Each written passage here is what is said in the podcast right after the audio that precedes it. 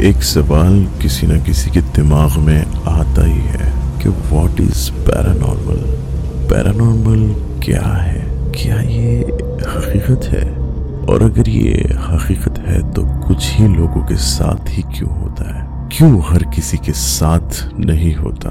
अनहोनी घटना, भूत प्रेत, जिन, राक्षस डीमन बचपन से मेरे लिए ये बड़ा फैसिनेटिंग टॉपिक रहा है। और ऐसा लगता है इसकी वजह है मेरा गुजरा हुआ कल और उस वक्त की मेमोरी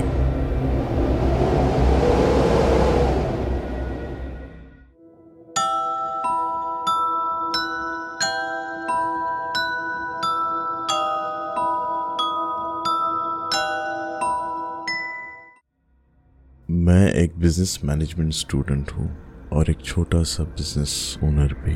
पर यूट्यूब एंड स्टोरी टेलिंग मेरी सबसे फेवरेट हॉबी है। हमेशा से चाहता था कि अपनी स्टोरीज लोगों को अपने प्लेटफॉर्म से सुनाऊं। किसी वजह से या यूँ कहे प्राइवेसी रीजंस की वजह से मैं अपनी आइडेंटिटी रिवील नहीं करूँगा। पर कुछ डिटेल्स बता ही सकता हूँ। मैं बिलोंग करता हूँ महाराष्ट्र के छोटे से, मगर बहुत पुराने शहर से। एक छोटी सी मिडिल क्लास जॉइंट फैमिली माँ, बाबा और दो बहनें, दादाजी और बाकी लोग उस वक्त सब साथ में रहा करते थे। इससे पहले कि मैं अपनी आप बीती अपनी कहानी बताऊँ, आप ये समझ लीजिए कि मेरा पहला घर कैसा था। उसकी हिस्ट्री, बनावट, नक्शा, ताकि आप आगे आने वाली घटनाओं को आसानी से समझ पाओ। हमारा घर पुरानी मिट्टी और पत्थर के बने घर जैसा ही था। बस थोड़ा नया कंस्ट्रक्शन कुछ दीवारें और कुछ दरवाजे नए थे। बाकी सब पुराना ही था। चार रूम हमारे दो बड़े चाचा जी और दो रूम हमारे लिए और एक पुराने ज़माने का आँगन। जिसमें एक बड़ा सा नीम का पेड़ इंट्रेंस में एक छोटी सी, अंधेर सी गली जो बाहर रास्ते पर निकलती थी। अब आगे। जैसे कि मैंने शुरू में आपको बताया, मुझे भूत प्रेत वाली बातों में हमेशा से इंटरेस्ट रहा है। और इसका कारण है वो लेट नाइन्टीज एंड 2000 वाला दौर। जब आजकल के बच्चों की तरह हमारा इंटरटेनमेंट पबजी नेटफ्लिक्स या इंटरनेट नहीं था और ना ही टीवी क्योंकि छोटे शहरों में लाइट अक्सर चले जाया करती थी और घंटों तक नहीं आती थी। तो लालटेन और मोमबत्ती की रोशनी में देर तक नानी, दादी और घर के बड़े लोगों के पास बैठकर डरावनी कहानियाँ सुनते रहना। ओह, क्या वक्त था वो। आप भी अगर 90s की जनरेशन से बिलोंग करते हो तो कमेंट में 90s किड्स ज़रूर लिखना। 90s की यादें आपको कहीं और न ले जाए। स्टोरी पे वापस आते हैं। दादाजी के घर, यानी हमारे घर पे ऐसा कम ही होता था कि कहानियों देर तक सुनाई गई हो। पर नानी का घर कहानियों का सेंटर हुआ करता था। इसकी दो वजह थी। पहली, ये शहर के पुराने हिस्से में था। एक पुरानी नदी को पार करके जाया जा सकता था। और दूसरा रीजन यहाँ इस तरह की घटनाएँ आम थी। तो सुबह के वक्त में जाना तो आसान था, पर रात होने के बाद वापस आना किसी एडवेंचर से कम ना था। और खास करके तब जब शहर की लाइट गई हुई होती, इसलिए हर सैटरडे संडे यानी हफ़्ता और इतवार को वहाँ जाना उस वक्त में किसी एडवेंचर से कम ना था। नदी की आवाज़, अंधेरा और साइकिल रिक्शा जरा महसूस कर कर देखिए। हाँ लेकिन अजीब बात यह है कि मेरा पैरानॉर्मल एक्सपीरियंस मेरी आप बेटी मेरे घर से जुड़ी हुई हमारा घर शहर के दूसरे हिस्से में था। नानी के घर से अलग बहुत दूर। हम जब भी बड़ी चाची जी से कुछ पूछते तो वो कहती हाँ मैंने भी महसूस किया है, पर परेशान ना हो। आप लोगों को डरने की कोई ज़रूरत नहीं।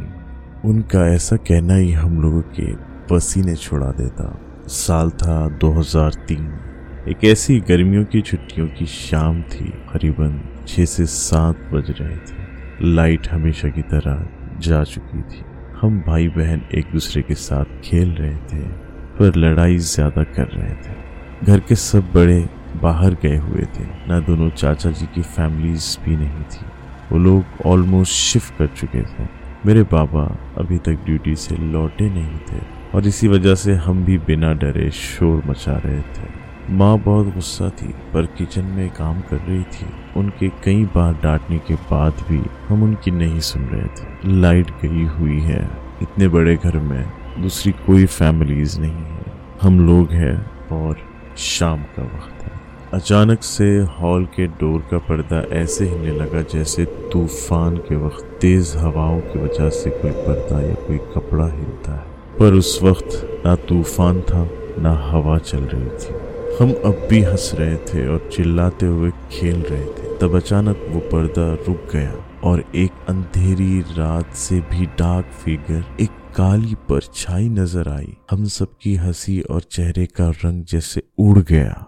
मेरी बड़ी दीदी को लगा जैसे कोई गेस्ट आया है, कोई इंसान आया है।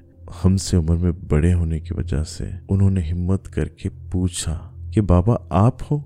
तो वो परछाई एक सेकंड में दरवाजे से अंदर आ गई और इतनी तेज रफ्तार से वो अंदर आई कि मैं आपको बता भी नहीं सकता। और उस एक सेकंड में ऐसी आवाज़ आई जैसे कोई दर्द से चिल्ला रहा हो और बहुत गुस्से में हो। ना तो आवाज़ इंसान जैसी थी, ना किसी जानवर जैसी थी। और उस एंटिटी की हाइट मैं बात कर रहा हूँ एक छह फीट दरवाजे की, जो उसके सामने कम लग रहा था। उस रात कोई भी ठीक से सो नहीं पाया। मेरी तो जैसे नींद उड़ गई और वो परछाई आज भी मेरे जहन में बसी हुई है। ये वो रात थी जो मुझे हमेशा याद रहने वाली थी। आज उस इंसिडेंट को एग्जैक्ट 20 साल हो गए हैं। पर मैं इसे नहीं भूल पाया। फाइनली मैं इसे इस वीडियो की शक्ल में सेव कर रहा हूँ।